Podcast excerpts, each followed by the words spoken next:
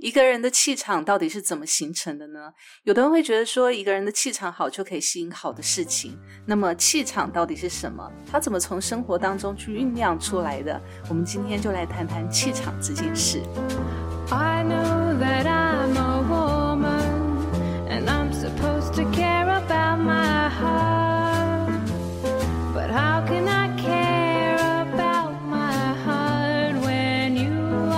欢迎来到 Miss K 的神奇说，我是 Carrie。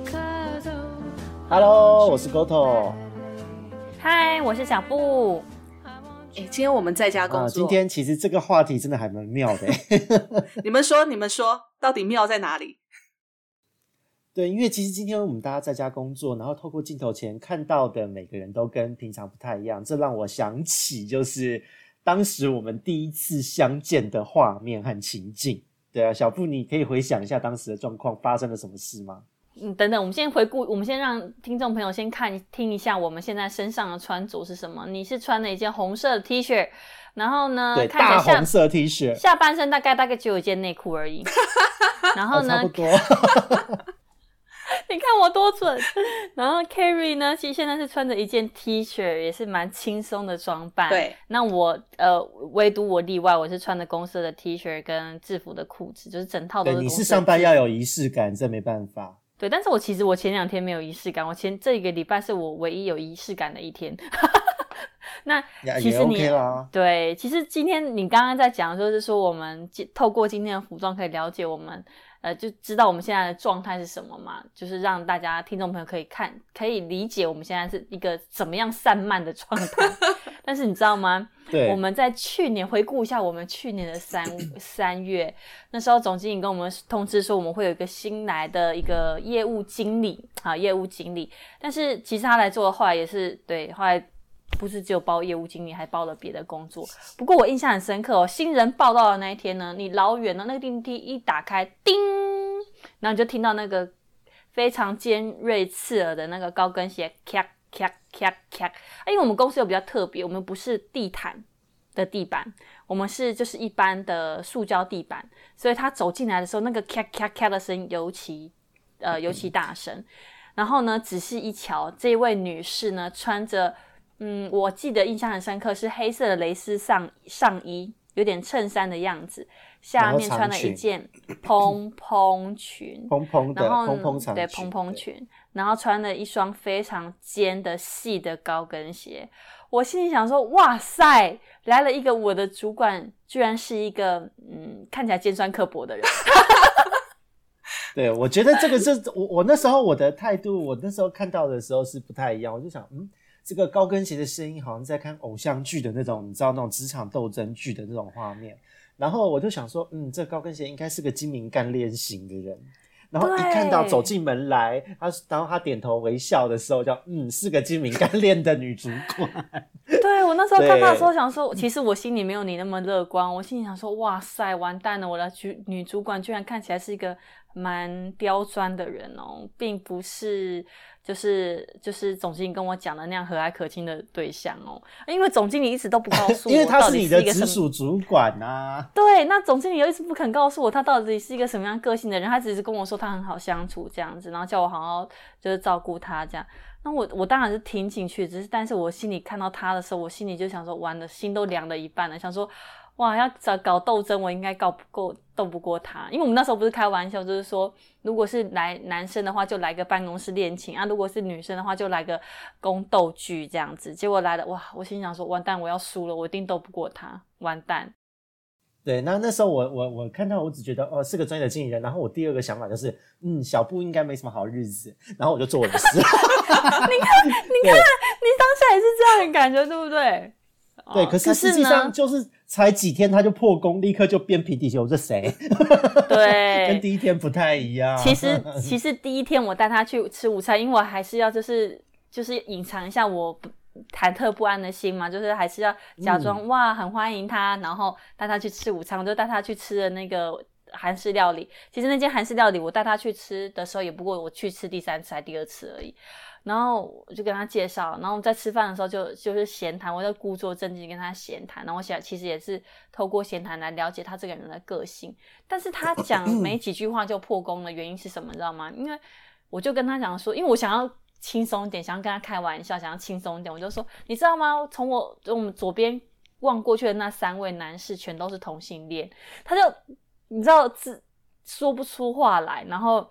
眼睛瞳孔放大到一个极点，就是他感觉就是他备受惊讶。他说他从来没有一个在一个满满都是同性恋的的的同事的办公室里面上过班。然后我们两个就这样开启一些比较轻松的话话题就聊起来。后来我就觉得啊，其实他也不是我想象中那样宫斗剧，他大概应该是跟我处于站在同一阵线的人。对，所以实际上就从这个事件，对啊，这个这个开场的事件就告诉我们，我们不能够凭一个人的气场就以貌取人，还有凭一个人的打扮去以貌取人，这个很重要。真的，一个礼拜之后他就换成 T 恤、牛仔裤加运动鞋。他因为他发现，在公司，在我在我们公司好像就是穿的那样子，很像职场女强人的那个模样，好像不太适合这间公司，所以他就换了。换了一套，换终于就换了衣服了。然后其实他的那个面面具，我觉得同时也就卸下来了。对，可是当然啦，在这样的状况之下，他在工作方面还是呈现出了应有的专业。所以我觉得那个气场其实不是啊没有来由的。那所以讲回来，就是今天我们的话题，到底这个气场怎么来的？气场对于我们来讲，到底是什么样的一个概念？相信很多人都可能有感受，但讲不出来。今天我们就来聊聊，到底 Carry 是怎么变成那个样子。所以你们刚才讲的就是我就对了。啊，那是啊，就是你。难道是我穿高跟鞋吗？好，还是还是我们办公室的另外。你诶，坐坐在你旁边的那位男同事，怎么可能嘛？就是就你而已啊！好，其实说真的，你们两个的对我的第一个印象，也是大部分人对我的第一个印象。我觉得很多人过去对我来讲啊，就是看到我的第一个印象，都说我的气场是会杀人的，就是不止我的气场杀人，我的眼神也会杀人。所以我觉得可能跟我之前在那个职场上面啊，杀戮过多、厮杀过多可能有关系。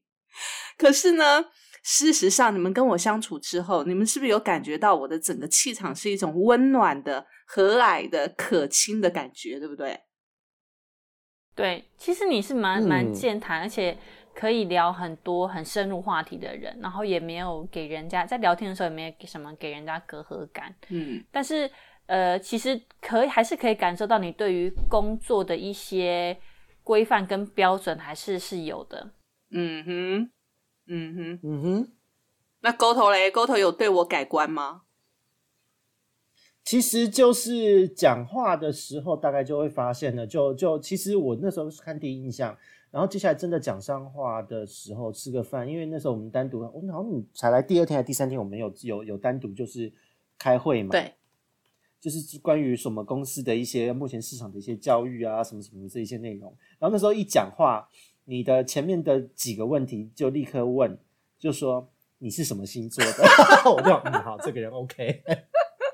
讲第一句话，大概就会知道这个人的性质，然后从话的内容很快就可以抓到一些脉络。我讲，嗯，好，你是什么星座？我就，嗯，这个人应该不是那么难相处的类型，是吧？所以其实我觉得，我觉得在工作上面啊，职场上面，其实很多时候是包装出来的气场，但是真正相处才是真正实在内在的那种氛围，才能感受得到。我觉得这相处就变得很重要一件事情啊，但是。像你们，像你们在描述我这件事情上面啊，其实说真的，在职场上面为什么要包装成这样？其实也跟工作环境有关。其实你们这样在讲的时候，我就会想到 我我之前的工作环境为什么会造就我这样的一个外表跟包装？其实我也包装的蛮辛苦的，因为这不是我的本性嘛，这个你们应该都可以了解。但是。我我好哦，但是我讲一个，我讲一个例子，你们就可以大概知道说为什么过去的职场哦，为什么要让自己变成这个样子？因为在之前呢，其实呃，在我之前的公司里面呢，我我们有机会去争取到公司要先设立一个业务部门。那这个业务部门其实对公司的市场的拓展来讲是非常非常重要的一个部门。那公司在在成立了大概两年呃一年多。一年多的时候，整个业绩非常的蓬勃发展，但是呢，却没有一个业务部门可以去真正有系统的去拓展市场，让这个业绩可以再倍增，可以再成长。所以那时候，其实我有跟那家公司的老板，我进去没多久，我就跟公司的老板建议说，一定要有一个业务部门去控管这整个市场的发展的一个策略跟一个脉络这样子。那这句话，我想老板应该有放在心里面，所以在我进那家公司大概。两年左右的时间，他就成立了这个业务部门，是一个新创的业务部门。那过去公司都还没有成立过，所以呢，这个这个新创业务部门的业务主管到底要由谁来担任呢？事实上，在当时我们知道要创立这个业务部门的时候，我们当时有三个经理。包含在我我在内，有三个经理非常的觊觎这个位置，因为他是算是公司的权力的 中心，所以那对我后来呢，后来其实在这个过程当中呢，坦白说，我心里会觉得，哎，那个位置我觉得我应该可以做，但是我并没有去去很明的去争取这个位置，我只是当下我做好我那个部门，因为我当时带的是客服部门嘛，所以我只是当下做好。我那个部门该做的事情，把那个整个的那个部门的那个架构先架好，但是我并没有很花心思去跟老板争取这个位置。但是后来呢，我后来呢，呃，老板。老板还是指定我去带这个业务部门的，我当时也是非常的惊讶。我会觉得说，因为像我我自己来讲的话，虽然说我的外表给人家感觉是这么的有杀气，但事实上啊，那是一种保护装置。你知道为什么？因为在这个争取这个业务部门主管的过程当中呢，事实上这也是我事后才知道的。我其他的那两位呃。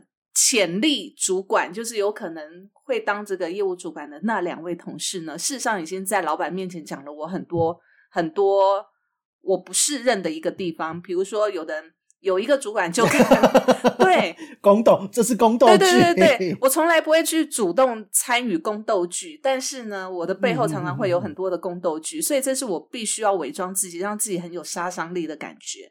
我那个。我其他同事去跟老板讲说，他觉得呢，我不适任于这个业务部门的主管，为什么呢？因为他觉得说我没有办法一心多用，因为像他们都很像八爪章鱼一样，他们可以承揽很多业务，然后很多专案，然后然后那个向向上管理、跟向下管理、跟旁管理、跟右管理都管理的非常的好，所以其实他们就是很游走在那种人际关系的那种状态里面。那我不是啊，我就我还蛮佩服这样的，对我也很佩服啊，因为我觉得在职场上面，似乎因为我也没办法这样，我就觉得在职场上面好像就应该要这么的游刃有余，你要谁都能够招呼，然后谁都可以去去 handle，，然后老板交办下来的专专案，他似乎都可以去把它完成，但你说完成是不是能够有做出新意，那就不知道，但至少他完成这个专案了。所以他就他们就跟老板说，我没有办法去一心多用，因为我只专注在我自己带的部门跟我自己规划的事情上面。好，那当时这也是我事后才才听到的啦。所以后来老板指定我去担任那个业务部门的主管的时候呢，其实我也是惶诚 诚惶诚恐的，因为因为其实我也清楚知道我自己。专注在一件事情上面的时候，我很专注。但是呢，你真的要让我像八爪章鱼这样子去去顾到旁边人发生了什么事或谁做了什么事情，对我来讲其实是一种蛮大的挑战。坦白讲，嗯，因为我专，比如说我今天专注在带这个部门，我就会专注在这件事情上面，它对公司可以产生什么样的一个效益，我会以这个目标为导向去。架设这个部门的整个系统跟架构，但是我没有办法再去顾到别的部门，他还需要什么？那当然，或或别的部门的人在做一些什么动作，这个对我来讲，我觉得就不是在事上面，而是在人上面的这一块，我就真的没有办法。嗯，我认同，我非常认同。因为因为我以前在船厂待的时候，也是有类似的这种感受。好多这种八爪章鱼，每个都要做每个部门的事，他都要管。我就想到底是什么位阶啊？你到底是挂哪个部门的主管啊？对对对。那那那那，可是后来当然，呃，这一些人的绩效不见得是最好，但是他至少完事了，他让组织运作了。对对对。那我就觉得，呃，我不想要这样，因为我觉得第一个好累哦。嗯。对啊，我做那么多工作，薪水没比较多啊。对，而且我有我想做的事。我觉得能够把一件事情或一个部门的发展弄得很好，我觉得对我来讲就很足够了。对，而且我会，而且也就是一个专业了。对，因为我觉得当下我们在做这件事，我我自己的想法坚持是这样，就是我当下在做这件事情的时候，我希望能够很专注的去把这件事情做好，我才能够很深层的去考虑到这件事情它还有可能会发生到什么样的状况，我可以去做好一个规划跟一个深度的一个理解。我我我的个性是这样，那我就没有办法像他们那一种那种 social 型的哦，就是以人为主，然后顾虑到每一个人的状态，然后至于品质出来是不是 OK，当然是可能可以过关，但是是不是会很深度的，或者是做出创意，这个我们就就不予置评。好，那当然，其实，在在我接了这个部门主管之后，我当然也是以这样的一个特性去做这个。这个整个业务市场上面的规划，那当然你知道，直销公司业务部门其实最主要的，它是对人人产生这个市场的业绩嘛。所以事实上，你对人的敏感度、对人的专注度，会影响到整个这个公司的团队愿不愿意跟公司配合。嗯，只要没错，对，只要愿意跟公司配合，他能感受到。这个公司对他们的诚意跟专注度的时候，其实很多领袖是愿意跟公司一起创造更美好的未来。我觉得这个是一个很重要的问题，这是在我们行业很需要。所以，嗯，我在想说，我后来听到我那个同事在跟我跟我们老板在讲我这个不能一心多用的这个特质的时候，其实坦白那时候我还蛮难过的。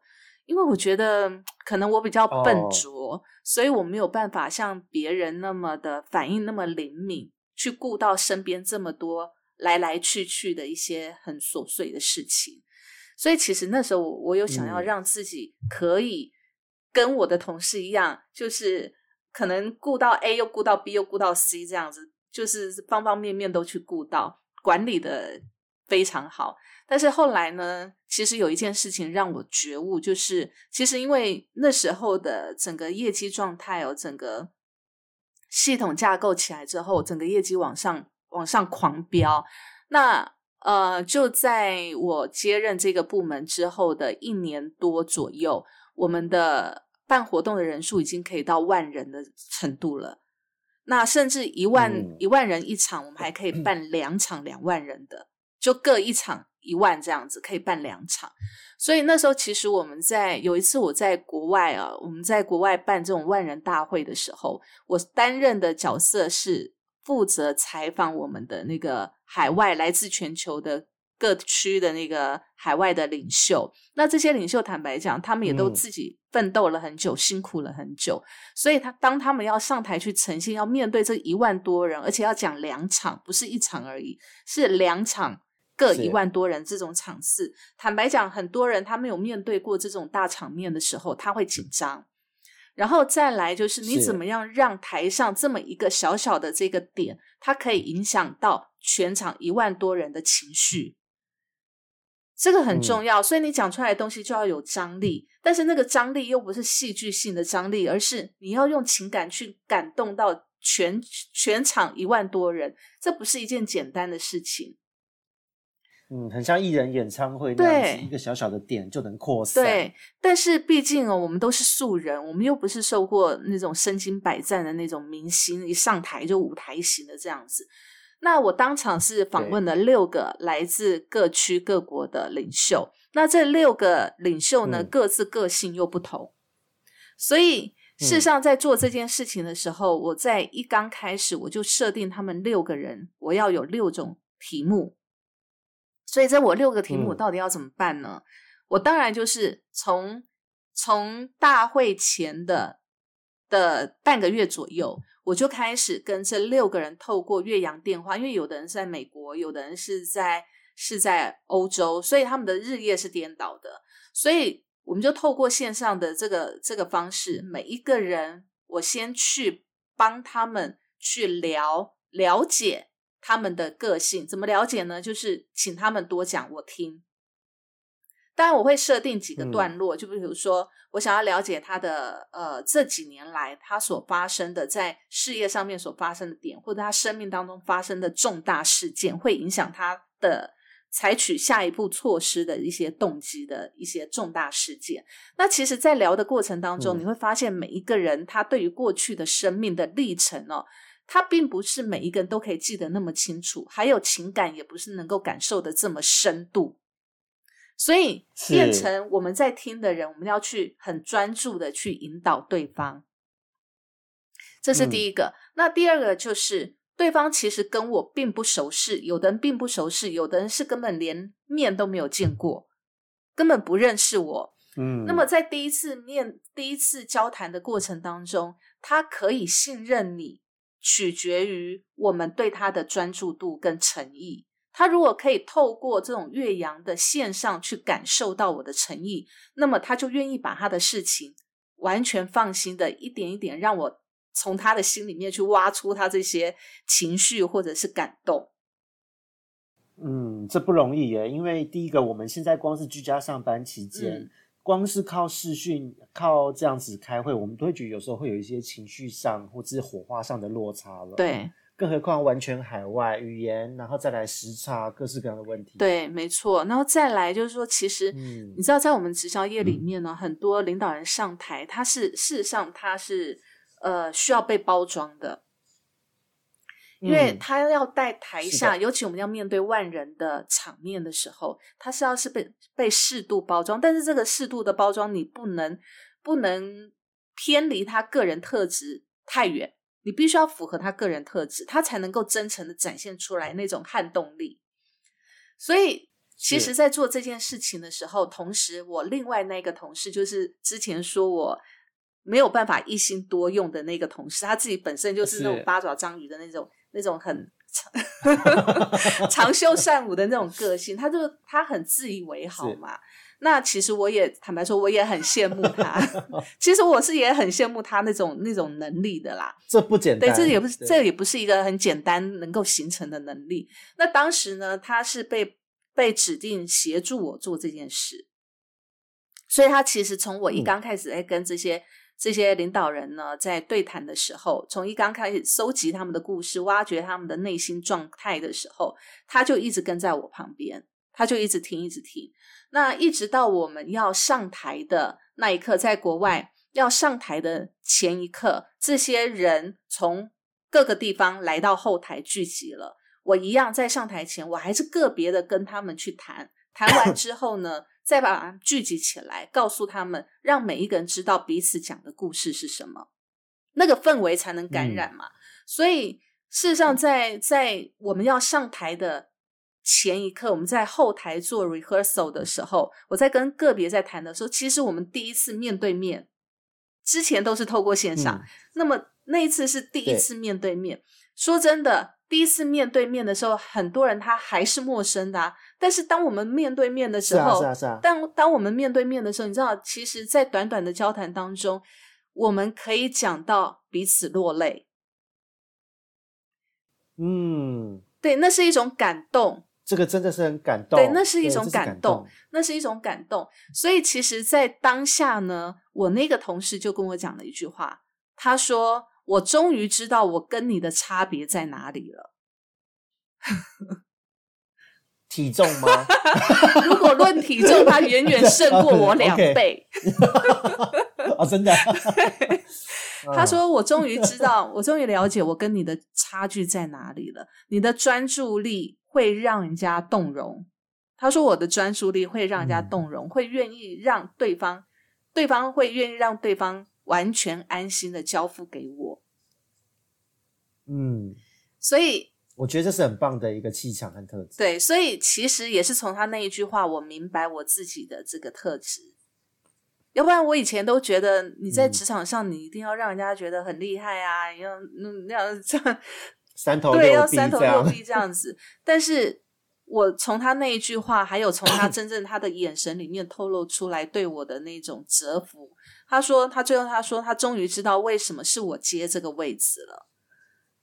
对，所以嗯当下我我明白哦，原来这也是一种可以让人家，这是一种特质，是一种气场，是一种打自内心的一种，呃，你认定跟专注，还有你一种生活累积的一种一种内化而成的对外的呈现。对，是的，是的，我这个我真的很认同哎，因为事实上在这样的经验，虽然我我的我的经验是没有说到万人的这么夸张，因为我自己在热衷做的事情上面，其实呃，我算是蛮开路先锋这样的角色。可是，在这一路走来，也发现也有像 Kerry 刚刚讲到类似的这种情境和状况。嗯因为我觉得有的时候，在当大家以为你一个人要能够担任管理职，或是能够能够带领一个团队，能够让大家跟着你一起走，以前都会觉得说一定要是三头六臂，很会去 social，人际关系要处理的很对好。可是随着慢慢这样子年纪的增长，还有慢慢在在真的自己去去经历这一些事情，去做了这一些专案，去招呼大家，让大家为了一个目标共同奋斗的这样的的的经历之后，真的会感受到，有的时候是当你的目标很明确，你很专注，这个专注已经它它它带给人的效益已经远胜于那些三头六臂的 social。我不用花那么多时间 social，我把这些时间专注在我该专注的事情上。认同我的人，大家看到我的这份专注，他们就会随之而来。嗯，那这种效应、那种传播力、渲染力是非常非常强的。那也虽然也是因为这样啦，我们那时候一看到你进来，又觉得哇，杀戮之气。对，这个是职场上面所磨练过来的，因为为了要包装自己，不让自己受伤嘛，这个是一种保护装置啦。但是我觉得是是是，内在的那个气场是没有办法用这样的保护装置去掩盖的啦。对，因为因为不论如何，那个就是你内化后的自己，你内化后的自己呈现出来是什么样的样貌，什么样的色彩，别人看你，那就是属于你的一个独有的气场，再怎么装都装不来的。对，所以其实对，这这这个是真的非常的真实的状态。所以其实我从那件事情之后到那那时候在台上上了台面对万人的这种状态，当然我不是那是那一次不是我第一次面对万人的状态啦，那只是说很多人其实，在会事后都会问我说，为什么我可以面对这么大的一个场面，然后可以把这样的情感传达出去？这其实这都跟你自己本身所散发出来的气场都是有关系的。还有你对一件事情的专注度，在台上你能不能成为那个焦点，这个都是有关系。那这个之后我们再可以再再另开题目再说。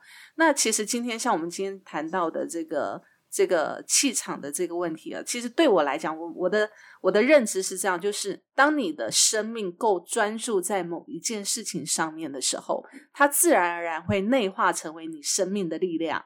那这个力量散发出来就是你的气场。我的认定是这样。是哎、我觉得这一句话我好喜欢哦，因为因为因为因为我我自己的概念是这样，因为我本身呢，在这个年代，算是这个年代还蛮蛮典型的一个状况，就是所谓的跨领域的是人。对，因为因为实际上可能大学广设大学之后，在我们的这个七十几年次的的人啊，其实很多做自己工作出社会的时候做的工作是自己大学学的东西的人，嗯仅占了大概两成到三成不到。嗯嗯嗯，对，所以大家都可能毕业后选择别的工作，可是不代表你在求学期间的专业历练没有累积。所以，当我们这一辈的人慢慢随着年纪的增长、社会的历练，我们站上了就是所谓的主管阶，开始往上走的时候，也会发现说，哎，好像又跟像那个六十几年次，甚至五十几年次，我们以前看到的主管层又不一样了。嗯哼。就我们这一这一辈的主管层，其实会有一个很普遍啦，会有一个很好的等一下，等一下，等一下，我就是六十几年次的主管哦。对，可是可是 Kerry，、啊你有没有发现，就是我们其实特质就不太一样，我们的气场不太一样。你说你你所谓的我们指的是谁？光是我跟你和小布，我们三个人就有不同的对气，场，没错，没。错。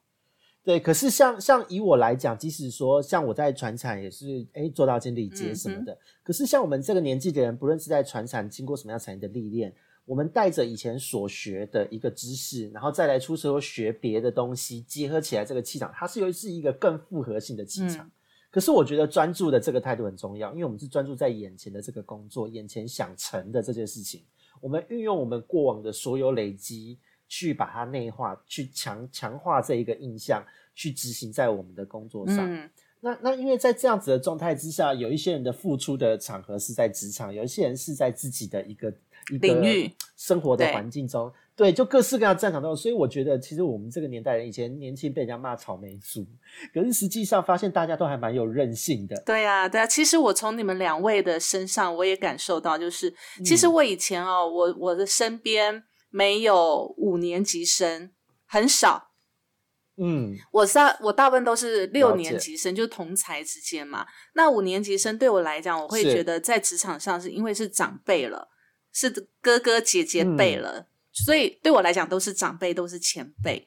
那你们呢？七年级生对我来讲是我的弟弟妹妹，嗯，是我的弟弟妹妹。所以其实当我还还比较年轻的时候，我需要去去累积我的经验的时候，坦白说，我比较不会跟七年级生在一起，因为那时候对我们对我来讲，你们还太年轻。还太嫩，对对对，所以我那时候比较多是跟我同年级的、同年龄层的，或者是后来我跟五年级生、跟五年级生，嗯，会变得很合，就是因为可能我的程度也拉上来，可以跟他们的生活经验可以做一个做一个结合，可以对谈了。那后来遇到你们之后，我发现，哎，我竟然也可以跟七年级生或者是八年级生做对谈。那个，哦，我们还没有八年级生呢。对，我觉得我可能没有办法跟八年级生沟通哦。所以你知道有障碍？为什么？为什么？为什么？我对我觉得对是对生活的态度，嗯，认认知有有蛮大的差异的。嗯，怎么说？哦，怎么样的差异？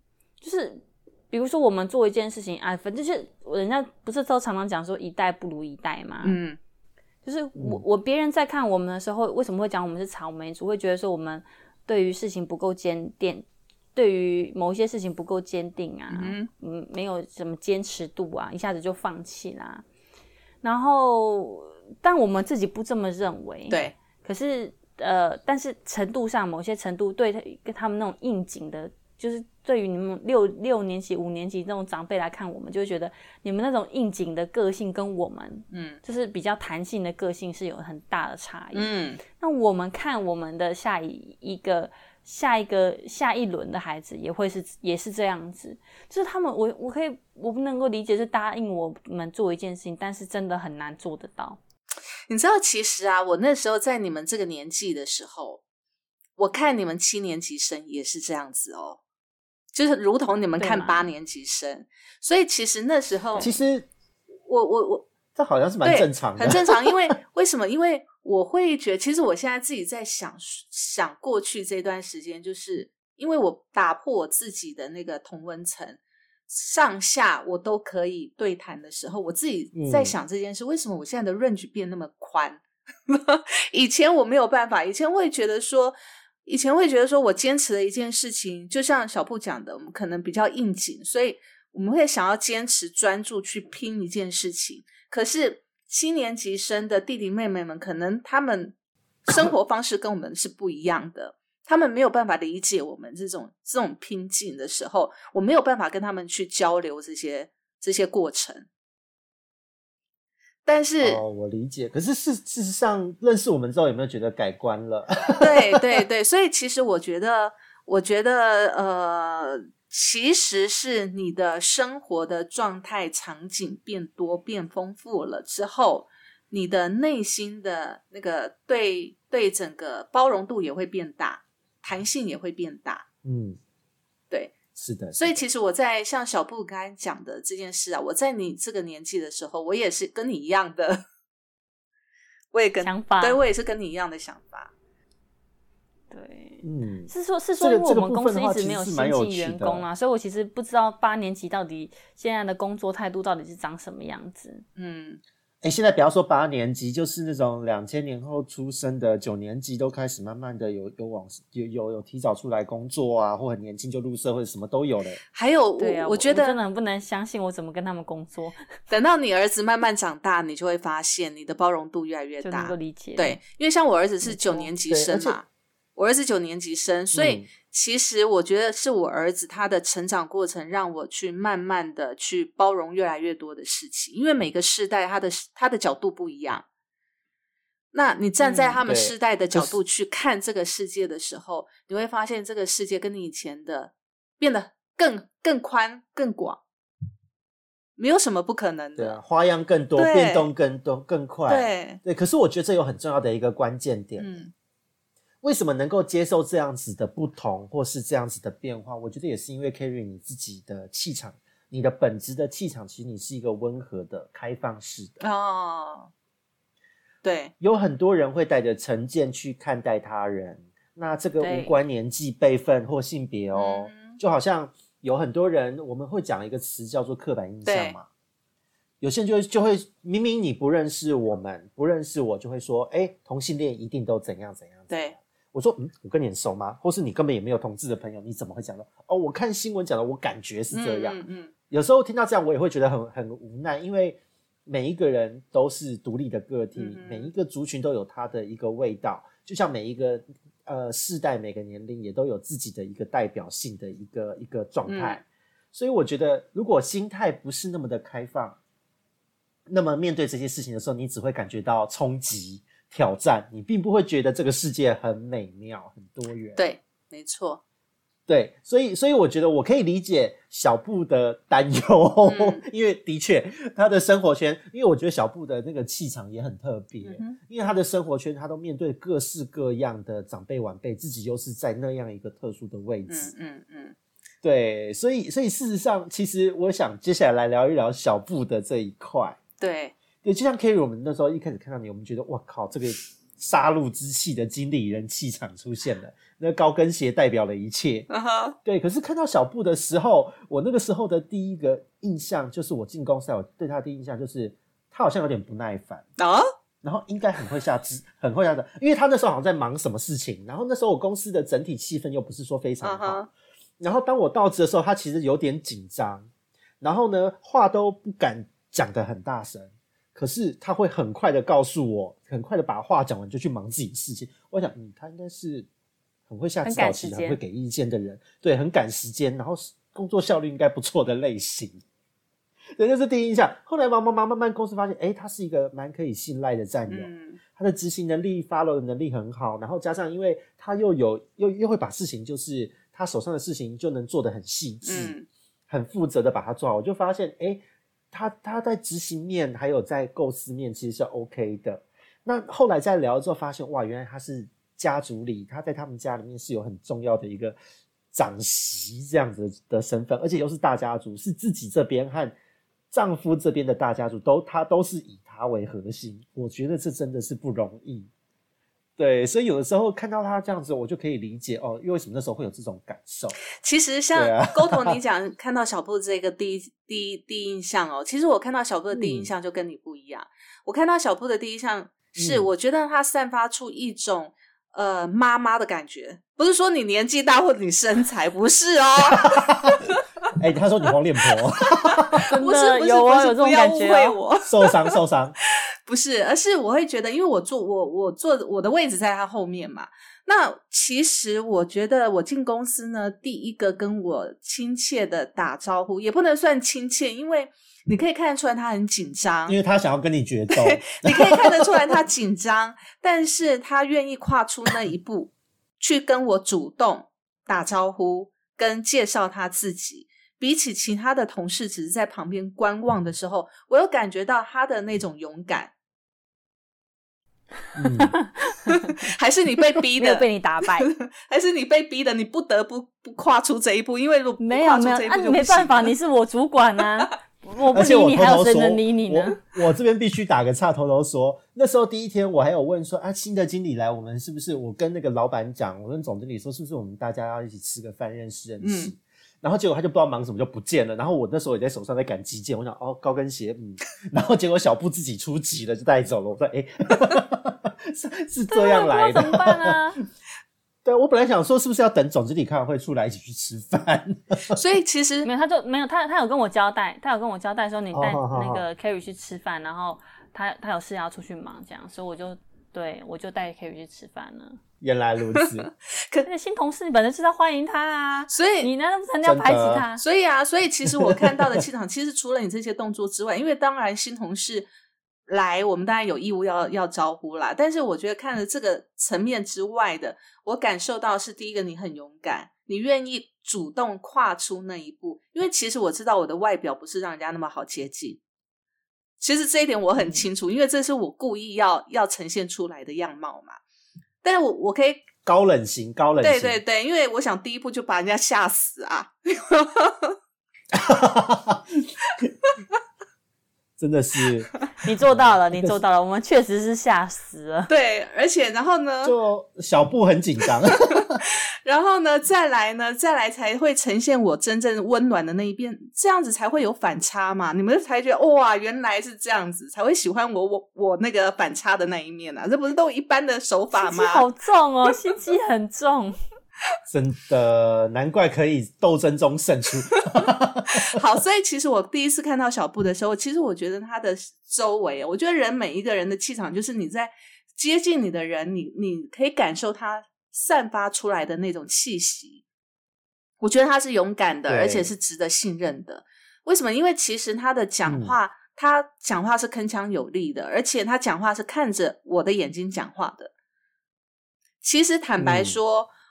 以我的状态啊，一个新见面，而且是我的直属的部署，很少有人会直接在第一次跟我见面的时候就直接对着我眼看着我讲话，很少。哎，谁不看着别人眼睛讲话？我我跟你讲，如果 其实，在工作很多真的没有，真的没有，真的没有。我跟你讲，很少，尤其在工作的时候，通常呢。如果你要跟你的属下讲话，我遇到的状况就是，你要跟你的属下讲话，通常他们有一种很很会有一种害羞或怯懦的那种状态，你从他的眼神里面其实是可以看得出来，他不敢直视你的，他眼神会飘移，他眼神会飘哦，然后他会装作他身边好像有拿什么东西，或者是对，会或者是呢会看一下旁边的同事，其实都会有这些小动作。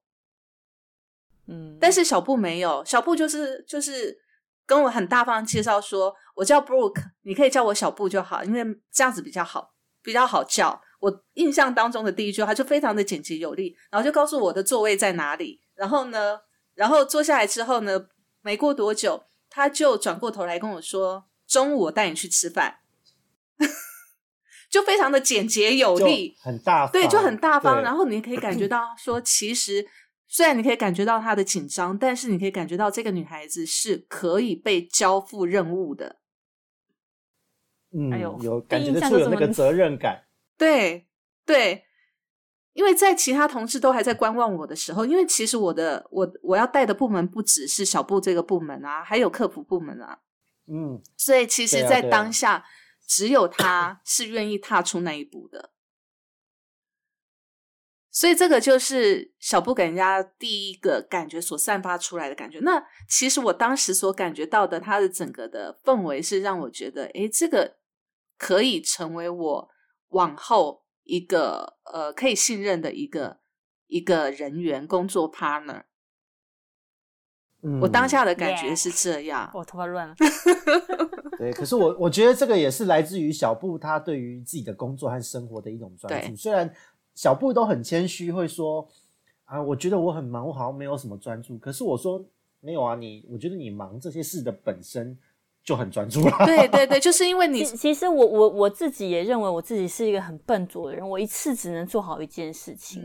所以当我要对你你你要我一次处处理三五个专案，我我可能没办法。嗯哼，我只能一件事情把它做好，我才能办法处理下一件事情。然后我在，比如说我在工作的时候，我就没有办法去说，我老公现在跟我说我家里要干嘛，我就会去应付他。我不会，就我就是我现在在工作，就只能思考呃逻辑里面都只有只能有工作的事情，小孩是没有办法的。所以，但是我回家的时候，就是就是，但脑袋就会变成转成只有小孩，嗯，就没有工作上的事情。所以我也是一次只能做好一件事情的人，嗯，一次给太多，我也是觉得哇，我也是会会没有办法把事情做好，而且事情做不好，我就会很肮脏，没错，焦虑感就会出来，没错，没错。所以你会发现，小布做的事情，他是他是有深入的去思考，就一个点，他会去。他会去去去层层的去思考，他可能会发生什么状态，什么可能什么时候可能会是什么样的，所以就会让人家感觉是信任的，而且把事情交给他是一个很安全的事情，然后也会让人家觉得他会把事情处理的好好的。那同时他在对人上面也是这样子，所以会有一种温暖的那种感觉，会让人家觉得就好像邻家的姐姐在照顾你的感觉。所以人家难怪可以在在大家庭里面当长媳呀。对啊，其实我觉得当长媳这件事情真的是还好。那其实这就是你们跟我讲，没有没有还好，超强的好我我必须承认这件事情，我真的没事情真的是我真的不行，这件事我真的不行，我也不行。其实我也没有这么厉，我也没有这么厉害，因为我觉得这是我一直不断给自己改变的一件事情哦。就是我从以前就是会希望狼狼后。就是人人都好，那到我越越长越大的时候，我就会觉得说，我为什么要去迎合别人，然后而失去自己？所以我还我我甚至就会觉得说，如果我要交一个朋友，我就把这个朋友交好，嗯，交到内心深处，交到我了解他，他也了解我，嗯，这样就够了，嗯。但是不用说我一次要交十个朋友，就十个朋友都不熟，等到人家真的有事情要找的时候，绝对不会第一个找你的，对。对我，不会反而我会让希望别人可以，就是做朋友可以做到，就是说，当他有问题的时候，他第一时间会来告诉我。嗯，哦，没错，就是朋友重重视的是那个值重值不重量这样子。对对对对对对。然后我，呃，我觉得也是也是因为这样子，我我就是不管做事还是对人都只能一次做好一件事情。像我没办法，我真的没办法一次交五六个朋友。像很像我姐，就是一次可以你知道。要全开，然后就可以一次讲好，跟好多人聊天。我都想说怎么做到这件事情。而且我因为我这个人比较重 emoji 哦，所以我跟别人讲话的时候，我会看他给我，因为我为什么会看人家眼睛？我会看你会讲出什么样的话回馈给我，而让我决定我要不要跟你继续深聊。所以我发现我跟你讲话的时候，你不是诚恳的，嗯，我就会知道说这个人是不可以深交的朋友，我就会自动漂移。自动飘走这样子，所以我觉得这也会一个人专注度也会影响到你的生命。我觉得人生的价值会从这个地方体现出来。那如果你永远都是那种就是花蝴蝶啊，或者是八爪章鱼，那别人也会觉得说你好像也也没有我也可以，嗯，无所谓。所以他教教心你，当你有一件事情真的想要找一个人诉说的时候，你真的也没有对象。对，没错，对。没错，因为人家就不觉得你值得信任嘛。对呀，没错。是啊，所以其实各种层面来讲，我蛮佩服小布的，就是他在孩子的面前能够扮演是一个好妈妈角色，在妈妈的团体之中也能够扮演让人信任的角色，在家族之中也能扮演这样的角色。不要说职场，职场每天我们都当然知道他是很值得信任。所以能够让人家信任你、交付你，我觉得这个本身也是这个一个气场的一个呈现，也是一种气场。就是交其实我觉得，我觉得为什么这样？对我，我觉得我为什么可以在家族里面就是有一点点地位？我不能说这个地位很重，有一点点地位，就是我觉得我就是专注在我想要做的这件事情上面。嗯哼，比如说我我婆婆那时候在我怀老二的时候，她生病了。然后他需要上来台北看医生，那也所有的人放眼望去，也就只有我在家，因为我在家带着老大嘛，也就我在家。那能谁带他去看医生呢？也就只有我，所以我那时候就大个肚子带他到处去看医生。哇，就看我认识的，因为他那时候是他是除他有子宫肌瘤有问题之外，他还有别的问题。然后我就是带他去看我认识的妇产科，带他去大医院做检查，再去找别的。呃，比较厉害的医生，然后我记得我们去了三四间医院，就是我只是单纯的专注在就是是谁需要我照顾，我把他照顾好。嗯，这件事情上，那我觉得对我公公比较不好意思，就是他这次生病上来台北，我真的因为要工作的关系，我很少很无暇时间照顾他，他也不太希望我多再多的精力放在他身上，所以我就只能就是说把我别人交代我的事情，比如说要给他吃的营养啊，顺着他的意思啊，让他心情很好啊，我就只能接受这些讯息，然后把这些讯息完整的释放出来。但是你只跟我说要我再去顾暇，说他呃什么时候看，我连他什么时间点去看什么医生，其实我都记不太住，因为我只能注注意他他需要营养，他需要心情好，所以他什么时间你要去看医生，就变成我先生的责任。嗯，他知道我顾不了这这些事情，他就记住我我公公什么时间点去看医生，什么时间打什么治疗，都是他在记的，就是分工合作，所以。对，我觉得对于一一个一个家族的人对你有信任，就是你他其实在于你你自己个人的行为是不是够在你的家庭心思在你的家庭上。如果你的心思不是在你的家庭上，他们当然就不会信任你啊。没错，没错。我觉得还有一个关键，小布他小布你一直在家族里面，我觉得你很重视的是事情本身的意义。而不是说三姑六婆的那一种什么什么二嫂怎么样，三嫂怎么样？因为有很多人在家族里面，我知道，呃，家族人不喜欢他，或他说话没有影响力，是来自于说他没有把注意力焦点放在真的能够让家族运作的事情上，而是放在人的私事上。没有人会喜欢或会信任一个整天评论私事的人。小布在这一点完全坦荡荡，我觉得我很佩服。嗯嗯，没错没错，因为其实啊，我觉得你能够专注在，其实对方你在跟一个人在交往或交谈的时候，其实对方可以感觉到你的身心有没有专注在他身上，你有没有重视他。那如果你让他感觉你不重视他，你也不把他的事情放在心上的时候，那自然而然这个人他就不会跟你亲近，他也不会信任你啊。对不对？那嗯，像沟头，其实我我说说沟头，我第一第一次进办公室，我看到他的感觉，哎，真不好意思，我就是因为沟头那时候很瘦，比现在瘦很多，对，真对不起哦。我那时候看到你的时候，其实你是很热情的在跟我打招呼的，我那时候感觉就感觉到，哎，这个是一个热情的。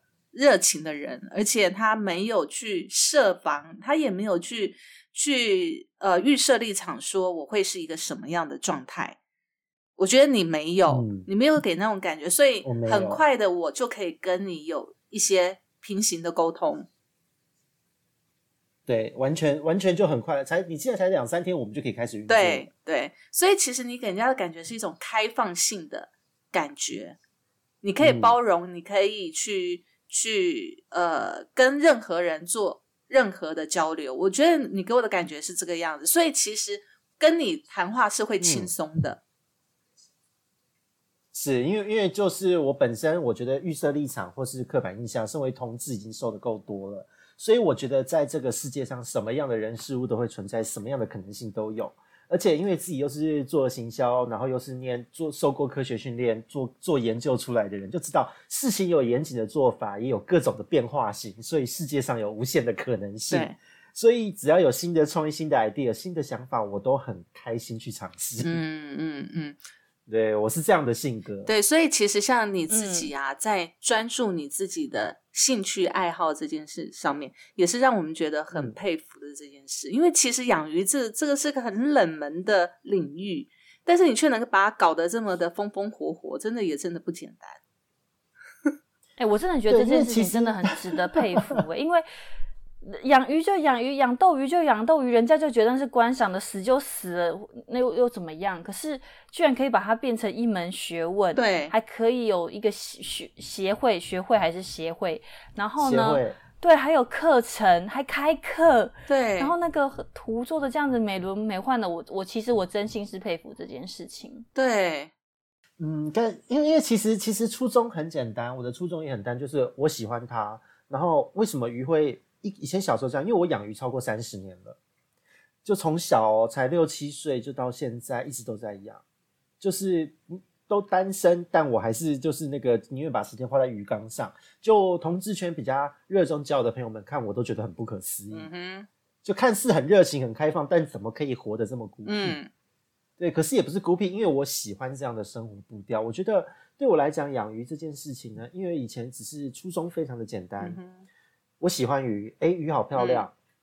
它是为什么这么漂亮？它生活在哪里？从它的身上找到了很多的问号，自己去找书。那诶，鱼怎么出现问题了？生病了，死掉了，或是为什么它会吓到跳出来？吓到跳出来鱼干了？对对，所以就会发现鱼其实它的情绪感受什么的生物的情绪跟跟跟跟我们人好像也很像，可是它不像猫狗会那么的直接，因为猫狗有表情，可是鱼就是颜色和反应，它身上的颜色会随着情绪改变，反应呼吸的频率会不一样。可是就在这过程中去研究研究研究的过程，就发现，哎，原来养鱼这件鱼这件事情，它有这么多的一个学问在里面。那那自己就在后来去做研究之后，发现哦，原来它有这么多的科学性，有这么多的专业，包含了你看哦，有病理，有什么什么各式各样的。然后鱼的生活环境不同，有有有演化，有生态，有环境到自然。你会发现这个这个世界是无限大的展开，就会一直很热衷在这件事上。所以我我对我来讲，我爱这一块爱到无法自拔，这有很大的原因。嗯哼，这件事情让我觉得世界真的很大，透过鱼让我看到了整个世界。所以你知道，我是用这样的心态在养。所以其实你知道，像沟头每次啊，像小布，我们每次在听沟头讲养鱼这件事情啊，以前我会觉得养鱼就养鱼嘛，可是透过他讲出来，你发现他的整个人都在发光，有没有？对，不好意思，镜头前有点刺眼，对不对？因为你知道我我也有养鱼的经验，你有没有养鱼的经验？有啊，有。啊，对、嗯我养鱼的经验就是我的鱼永远都活不了。然后那个每次去水族馆问这些问题，他们都说你要点什么药水，点什么，我就心想说养鱼就养鱼，还要点药水，然后药水还不能怎样的，我我连我那个缸多大我都搞不清楚，那个药水要滴多少我也根本就不知道。所以养了两三次，真的死了太多鱼之后，就觉得我还是不要残害这些可怜的小鱼儿好了，才放弃养鱼这件事情、欸。像我们从小其实很多人都这样、像我们从小去夜市捞金鱼，对不对？就回来就只是一个好玩嗯观赏而已。那像我们家，我们自己有那个鱼缸，有养鱼。那其实鱼缸里面的鱼，其实已经换了好几轮了。就只是一个，对啊就只是一个观赏或者是一个风水的一个位置，需要养一一个鱼缸在那里。说真的，嗯我觉得像跟沟头讲那种鱼的那种专注力哦，我们真的是没有办法去去跟他真的没有办法比。他那个整个就是没办法比发光发亮鱼为什么少了？对，鱼为什么少了一个鳞片，他都会去斤斤计较。对，就对于这件事情的专注，你上上辈子是鱼吗？有点可能应该是吴锅鱼被杀来吃掉吧。对，我觉得，我觉得要对于这这件事情要研究深入到变成专家是很难的，因为很多人都建议我们现在不要学习，不要专精，要多元。嗯可是我觉得专精反而是让你在这件事情在跟别人谈，或者是你自己在这件事情的能力的展现的时候，才能真的发光发热。对这件事情是很重要的。对其实，其实我的想法会比较有一点点不同。就像现在这个年代，我们七年级生开始很多是跨领域整合型的人才能有这个主管的特质，因为现在领域越来越细分，领域只会越来越多。嗯哼，这个是必然的一个一个发展现象。为什么我刚刚前面会讲，透过一条鱼，我我觉得我好像看到了整个世界。因为我觉得你即使开头只是一个小小微不足道的事情，一个物件，可是你去想，去去发挥想象力，你就可以发现它其实要成就这一个东西的产生，要让它能够或一个生物能够活下来，它背后有多少的机制，每一个机制每一个条件都可以是一个学问。那这些学问又可以再去衍生出无限的学问、无限的专业，所以会发现，专精一件事情，其实它背后要的也是一个整合性的专注。没错，我就我在我看来是这样哦，就像现在有很多的很多的学生或是爸爸妈妈们都在吵啊，什么学习历程难，小孩子要考大学，什么学习历程档案怎么准备？那其实说真的，因为我自己认识很多大学教授的朋友，他们都是说，就是要看到你有没有你你有没有这种对事情的这种想象力和专注度。如果说你今天假设说，像我的朋友，他是蛮有名的一个人，讲话蛮有影响力的。他是在中山大学，就是主要就是做昆虫的研究。他就讲啊，今天如果你只是养一只虫，你就说你要来考我们这边，那那那那可能不太适合。可是如果你能够从这一只虫去发现，哎，这只虫什么季节会出现？那个季节的气候是怎么样？那个季节的时候，这个虫它吃什么？然后吃什么？它的食物是从哪而来？那什么样的环境长了它的食物？那这个环境有没有被人工破坏过？那我们的政府对这一个环境保育的政策又是什么？那这个政策之下，这个虫每年是变多还变少？他说，如果你能够从一件事情，从这一个小小的虫去看到这整个世界的关系关联，这个才是一个在大学。历程上面，学习点上，大家想要看到的，你有没有对于一个事物的洞察，还有投入的这个热衷，还有去广泛收集资料，去让自己系统性的归纳的能力？因为现在的时代啊，是一个网络的时代，资讯太广了。你看，现在我们的疫情当下，我们政府每天都在澄清假消息，对不对？嗯。那你会发现假消息传递的速度又更快。对。可是说真的，我们当我们要学习的时候，你上网 Google，你 Google 一个关键字。对于我们做行销人来讲也是这样，不论是行销或者是做一个研究的学问，我觉得都是这样。专注一件事，我一个关键字查完，我会去查它的这个相关衍生出来的附带的关键字，我会把事情扩大，我不会只查一件事。那当这一扩大之后，我串起我自己穿针引线，串起了整件事情的脉络之后，我自己再把它最后消化出来那一点点精髓，这才是我要的答案。没错。所以我觉得对我来讲，我透过了这一这个小小的鱼，从我小的时候，我我学习到了如何去找资料，如何看书，如何归纳，如何去呈现这些东西，然后如何在这个过程中，我去收集我要的资料，让我的专业能够更上一层楼。嗯哼，我觉得这个对我来讲是一个很棒的一个成长体验。像我直到现在，我都还会很好奇，诶，因为我鱼一定是养到老，那以后因为透过了这一条鱼，给了我这样子的一个生活的态度。那我在行销的工作也得到了很多的一个启发。我就会想，以后我老了会变成怎么样的老人家？我希望是一个就是心态也蛮开放、很可爱的一个老人家啦。因为我觉得对我来讲，学习和研究，因为这个世界实在是太大了。我把一条鱼尽可能的养到真，养到精通，尽可能的学习它相关的知识，对的，对我来讲是一个乐趣。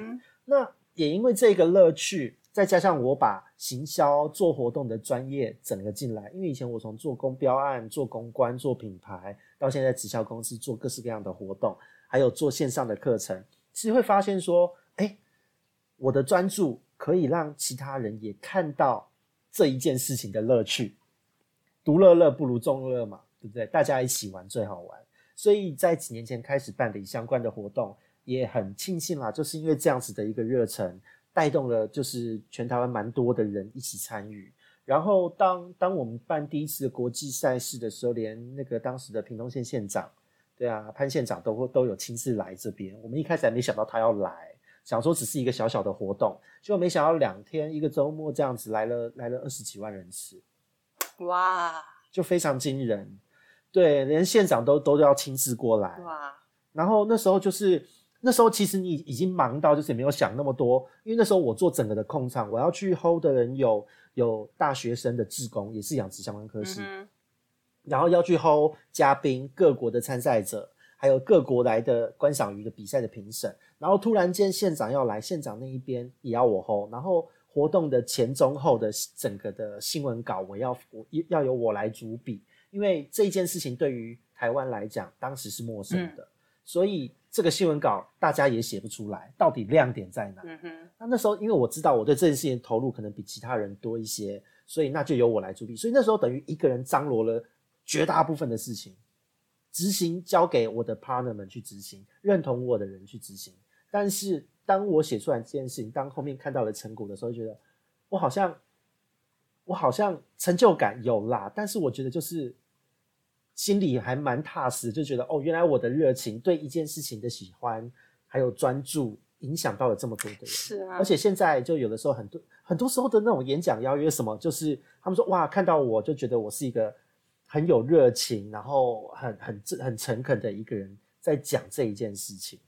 那因为其实刚好也可能也是因为我我这件事情从我的专注到执行到现在，我的希望一直都是放在说啊，以前大家台湾都会认为养鱼国中毕业就能去养了，那在一般家里面放个鱼缸就是在养鱼了。可是实际上，我觉得这可以延伸到生活的品味，延伸到一个专业的技术，延伸到一个对于品牌的呈现。你可以把观水变成室内设计，变成什么样的各式各样的呈现，它是有美学在里面的。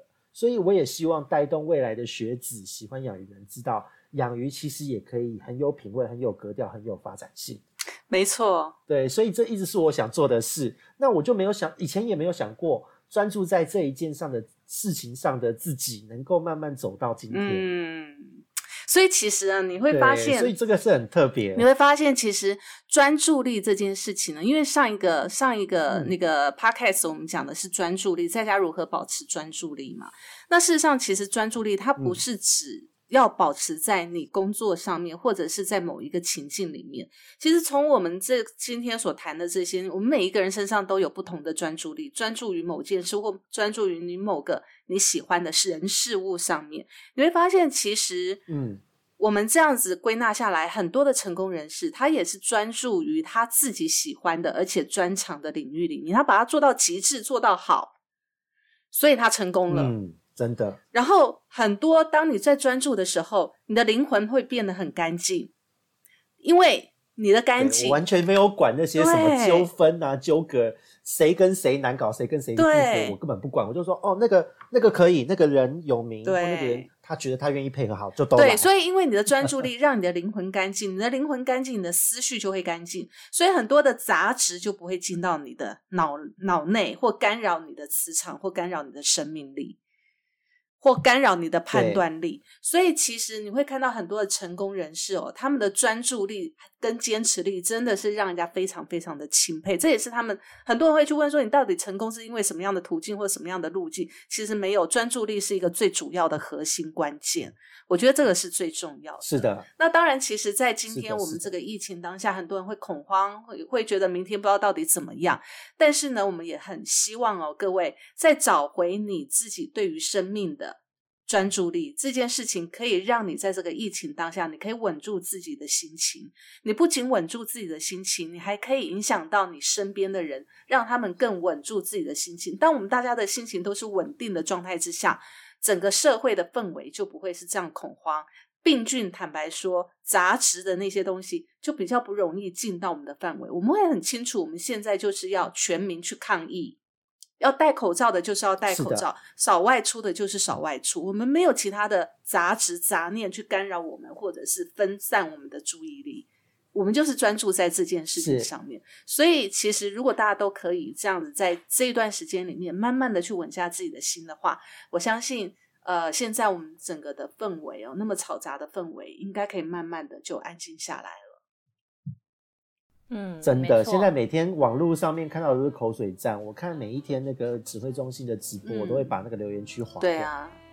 一一直在骂，我就说啊啊，病毒已经进来，骂谁谁执政都已经不是重点了。我们大家怎么做下一步才重要？重要，对，这才重要。所以找回我们自己的关注、专注力，然后发挥我们正向的气场，我觉得这才是最重要的。OK，是的，好，那我们今天呢就先到这边喽，告一个段落了。